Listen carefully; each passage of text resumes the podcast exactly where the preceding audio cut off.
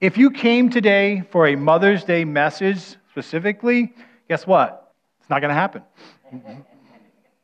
Because you know what? Here's what I have found through the years. When I do a Mother's Day message, whether or a Father's Day message or a kid's message, it annihilates half the group, if not more, right? Dads all go, oh, it's a Mother's Day message I can check out, right? Kids are the same way. Ah, you know, it's, it's all about mothers, right?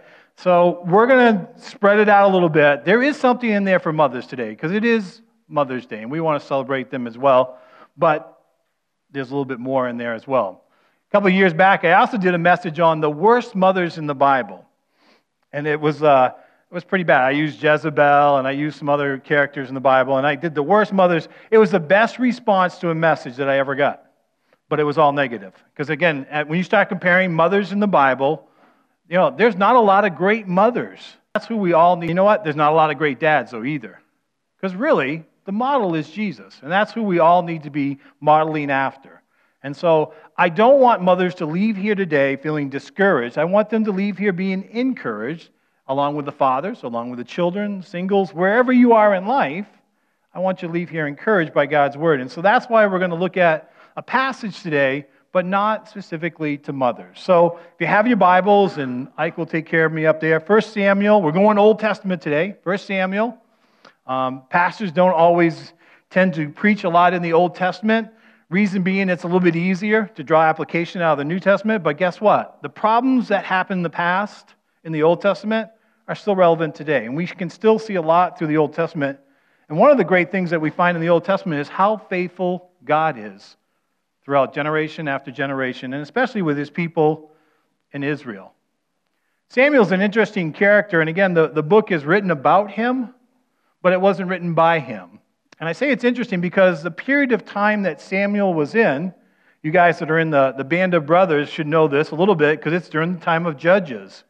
And again, it's a, a tumultuous time uh, in the nation of Israel. They keep falling into sin, they've fallen after false gods, and yet they needed someone to rescue them.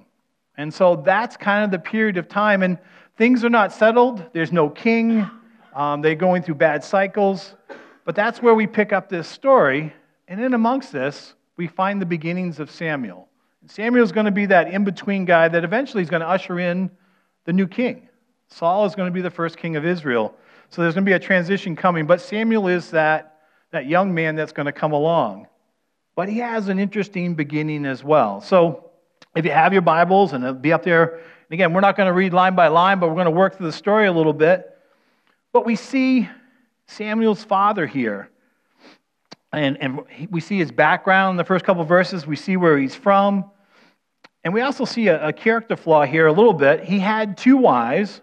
One was called Hannah, the other Peninnah. And Peninnah had children, but Hannah had none.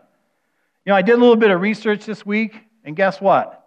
It's never been a good thing for a man to have two wives. I didn't get an amen from any of you guys out there at all. Come on. Think about it a minute. It's always been trouble when there's been more than one wife. There's never been a good situation. You know why? Because I really believe this that God intended for one man and one woman to be husband and wife. Says that in Genesis, it's, it's in the Bible. And again, it never worked out well. But does God use work through this? Does he use perfect situations always? No.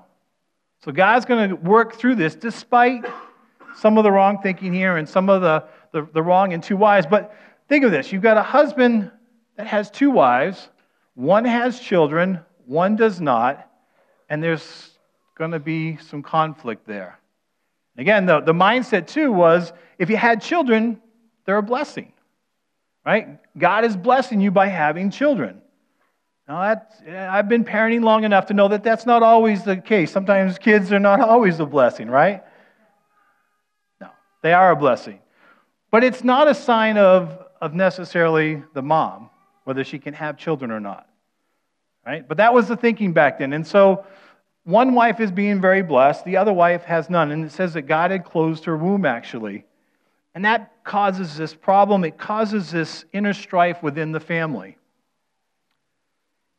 Drop down a little bit, and we see year after year, verse 3 this man went up from the, his town to worship. and sacrifice to the Lord God Almighty at Shiloh, where these two priests, Hophni and Phinehas, the two sons of Eli, were priests of the Lord. Whenever the day came for Elkanah to sacrifice, he would give portions of the meat to his wife, Peninnah, and her sons and daughters.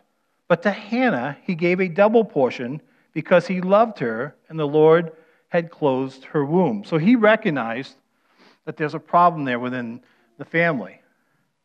Also, we also see a little bit about the dad here, though, right? We see that the dad is being faithful. He goes year after year after year and, and brings his sacrifice. Again, it wasn't to the temple at this time, it's a, the tent of meeting. Actually, I'm glad Gary's here this morning because Gary and I were actually just talking yesterday at a birthday party, and, and we were talking about how thankful we were that our fathers made us go to church. Right? You know, they didn't always do it right, but they made us go to church, and we thankful that because it's actually brought us to that point in life now where we don't think about whether to go to church or not. I'm going to jump off here a little bit. For you that are parents now, it's okay to make your kids go to church. Right? I know there's been a teaching that's kind of crept in a little while ago, probably about 10, 15 years ago, that we need to give our kids a choice whether to go to church or not. Because if we make them go to church, then they may not go to church when they get older. Can I tell you, I don't find that to be true. And in fact, I'm pretty sure it's a lie. Because guess what? We make our kids go to a lot of things that they don't want to go to, right? We make them go to school. We make them go to the dentist. We make them go to the doctor, right? Because all those things are good for them. So, why in the world would we not want to make them go to church to learn about God? All right? That's a freebie. That's a, that's a freebie that just comes out of there, but it's something I really believe. We need to make our kids go to church because God wants to speak to them there and teach them about His Word. And again, we have things for our kids and programs, and certainly messages here, they can be learning all about God. So I feel very strongly about that in case you didn't know. But yes, children need to be in church. So Elkanah here, he goes and he sacrifices. And he knows that his wives, there's some strife that's going on. And so he tries to make it up, right? He's trying to, to pamper a little bit Hannah, who doesn't have any children. So he gives her a double portion of the meat. Trying to see, go and sacrifice it, and he, he would bring it back to feed his family. And so he's trying to, to compensate for her lack of having children here. Not a bad husband, not a bad idea. So he's trying to help her out a little bit. Because again, these two are in conflict over whether to have children or not. Verse 6 And because the Lord had closed her womb, again speaking about Hannah, her rival kept provoking her in order to irritate her.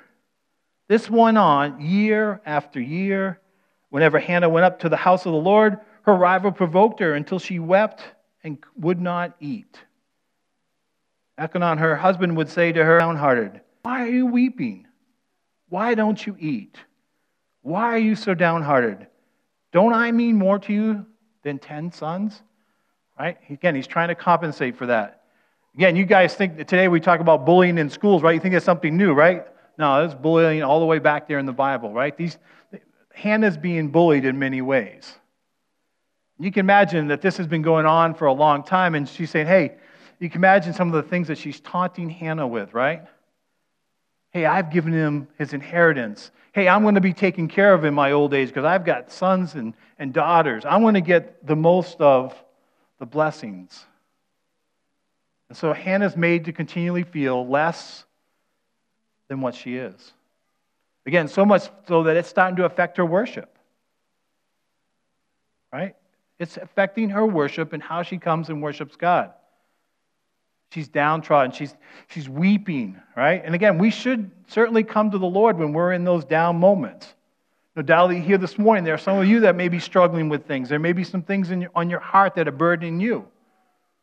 But you came. That's important. But it affects your worship. And at times, it can get in the way of our worship. So we have to push past that. We have to look beyond that. I want to get to that point here in a minute because Hannah does something with all of this at some point here. Once, tells a story here, it says, Once, when they had finished eating and drinking in Shiloh, Hannah stood up. Now, Eli the priest was sitting on a chair by the doorpost of the Lord's temple. In bitterness of soul, Hannah wept much and prayed to the Lord. I, I want to make that point. She's in bitterness of soul. She's, she's gotten to the point where she's now embittered. She, she can't take it anymore. And in her distress, she finally cries out to the Lord. Right? She prays. She prays to God to help her in this situation. I'm not saying this is the first time that she's prayed, but certainly here we see the, the depth of what she's got. She's desperate. And she knows that God is the only one that has the answer for her problem at this point. It's not her husband, it's not this other woman, not her circumstances. She needs the Lord. And so, out of that despair, she cries out to God. And she does an interesting thing here. And again, I'm not sure that I would recommend this on a general practice of, of making a deal with God. And God is not a, a Monty Hall. You know, if some of you are old enough to remember Monty Hall, right? Let's make a deal. It's not a good idea. I mean, I've heard some of those deals, and they're not always that good. God, if I win the lottery here, but you have 50%, right? And that sounds good, but guess what? That's not what God's looking here. But Hannah makes kind of like a deal here with God or a vow, which she took very seriously. Look at the vow that she makes here. And it's interesting um, the depth of which she, she makes that vow. She says, Make a vow saying, Lord Almighty, if you will only look upon your servant's misery and remember me, and not forget your servant, but give her a son, then I will give him to the Lord for all the days of his life, and no razor will ever be used on his head. So not only is it a vow that if, if she gets a son, but then she's saying the vow is I'm going to make sure that he, the, the razor on the head is a Nazarite vow, and it's a I'm going to commit him to the Lord's service. He's not even going to be part of our family. I'm not even going to hold on to him at this point. I'm going to give him up back to the Lord in service. Today, we would say it's kind of like giving one of our kids up to ministry, right? Or to be a missionary. We talked about missions a little bit earlier, right? When you do that, when you allow your, your kid, you're, you're releasing them and, and they're going, and you're, you're going to have to sacrifice some in that regard, right? When our kids are missionaries or someone we know is a missionary, they're not going to be with their family. They're not going to be here on holidays like today. They wouldn't be here. There's, there's sacrifice involved. You're releasing them to whatever God wants of them and wherever He takes them. So it's a big commitment. It's a, it's a big deal that she's making here.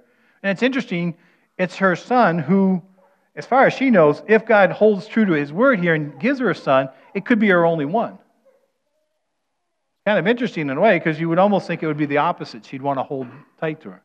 But again, she's desperate. She, she wants, she's being led by God at this point to make this vow. Verse 12. As she kept on praying to the Lord, Eli, again, he's the priest at the time, he's in charge, he observed her mouth. Hannah was praying in her heart, and her lips were moving, but her voice was not heard. Eli thought she was drunk and said to her, How long will you keep on getting drunk? Get rid of your wine. It says a lot here. One, we see the faithfulness of Hannah praying, right? She's continuing on. God doesn't always answer on the first time, right? We, sometimes we have to pray over and over again, right? We have to keep coming back to the Lord. Sometimes I think the reason that we, we pray, yes, He wants to see our faithfulness, but I think more importantly, sometimes it's a matter of timing uh, timing and when God wants to answer that prayer, and obviously the timing that He wants to answer it in His time, not ours. So that goes with that as well. But so she's praying, but again, she's, she's praying and he sees her lips moving and there's nothing coming out. And so he makes a, a judgment based on outer appearance that she's drunk. She's been drinking and she's drunk and she's just stumbled in, and this is what she's doing. And again, it actually says more about Eli than it does about Hannah, because Hannah's there doing what she's supposed to. But Eli, this is this, this time when things are not going well in the, in the land. And Eli is not the priest that God wants him to be. Again, I would encourage you this week, read on a little bit, because you'll see some fallings and some shortcomings in Eli, especially you that are parents, right? There's the heavy handedness and ruling as dads, and then there's the complacency and letting our kids do what they want. If you've read this story, then maybe it's tripping a little bit of a memory of what takes place later on. But Irregardless, that's a teaser for, for another message or for your reading this week. But Eli misjudges her. Again, she's doing something good, and he's thinking she's doing something bad. Does that ever happen to you? Have you ever made a judgment based on outer appearance and looked at someone and made a snap judgment and been totally wrong or totally off? Yeah, yeah. It happens all the time. Doesn't mean it's right, though, right? And sometimes we need to be a little bit slower on making those judgments. Um, at least I know in my own case I need to. But Hannah, Reason who is back to him, says, Not so, my Lord. I am a woman who is deeply troubled. I've not been drinking wine or beer. I was pouring out my soul to the Lord. Do not take your servant for a wicked woman. I've been praying here out of my great anguish and grief. Eli kind of does a, a 180 here and he goes, Go in peace, and may the Lord of Israel grant you what you have asked of him. She says back to him, May your servant find favor in your eyes. When she went her way and ate something, and her face was no longer downcast. There had to be something that God spoke to her that there was going to be a change.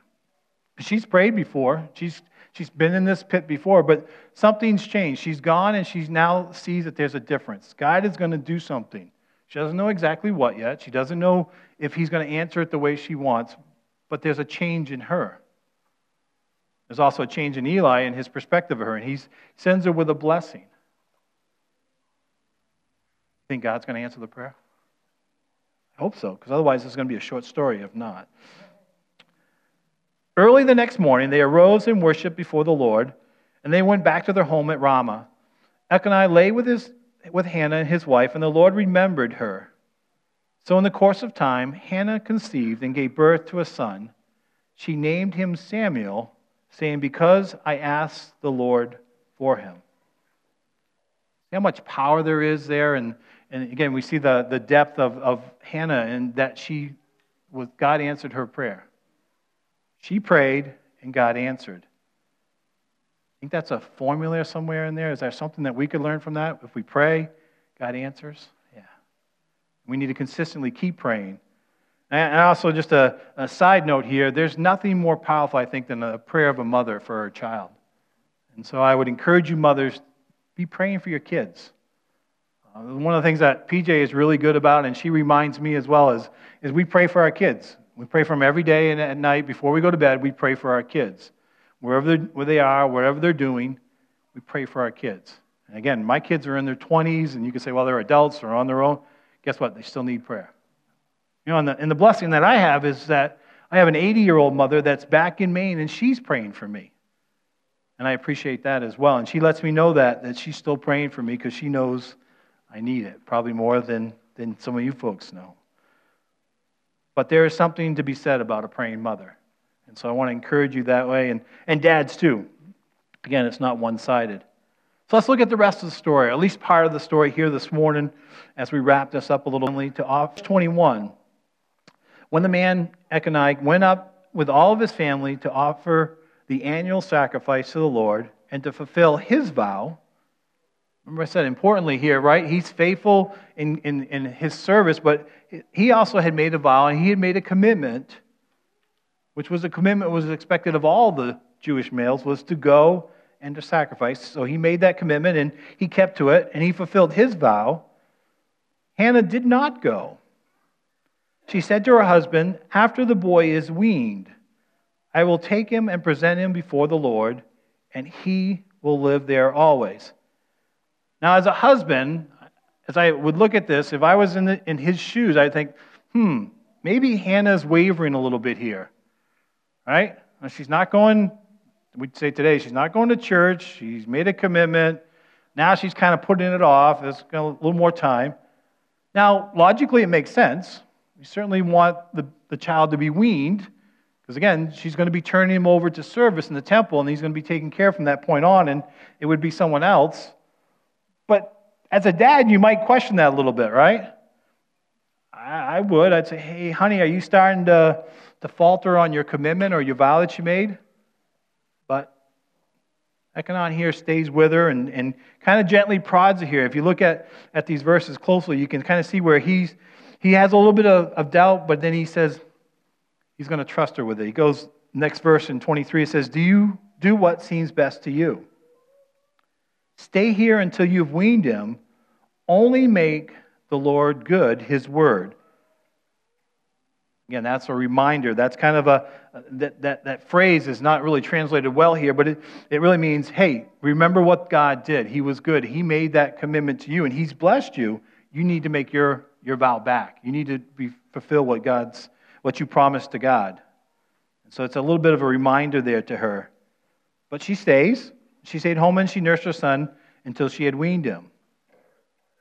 After he was weaned, she took the boy with her, young as he was, and along with a three year old bull, an ephah of flour, and a skin of wine, and brought them to the house of the Lord at Shiloh.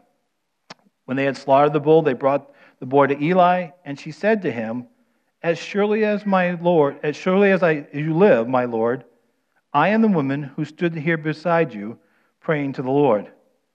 Interestingly, she's talking to Eli, and she kind of gives him a little bit of background information. Because again, you got to remember, some time's gone by. He may have forgotten. He may not even have realized. But this would have been an encouragement to him as well. Right? Prayer's being answered. Right? God is answering that prayer, and he's now foreseeing that fulfillment of it. Now, he may or may not have known exactly the vow that was taken and that he's going to be receiving this young, young boy or a baby almost. Maybe he was two or three at the most into his service. He's going to have a, a helping hand now but he's also going to have to raise him up and to, to mentor him and bring him along. So it's a commitment here on both sides, but she's reminding him hey, I was that woman, really, that, I, that you misjudged, but I'm back here. I'm here with my sacrifice, and I'm giving up my son to you. She says it in words. She says, I prayed for, his, for this child, and the Lord has granted me what I've asked of him. Over, so now I give him to the Lord. For his whole life, he will be given over to the Lord, and he worshiped the Lord there. I'm going to stop right there this morning. Again, as we're just trying to help you to see a little bit of, of some of the importance of prayer, commitment, and some of the vows that you take. And again, Hannah goes to the extreme here of, of putting her child in the care of someone else for the rest of his life. If you look at the rest of the story, though, God ends up blessing her beyond that. She ends up having at least five children that we know of. Some question, maybe six or seven, but at least five that is mentioned in Scripture, so we can count on those five.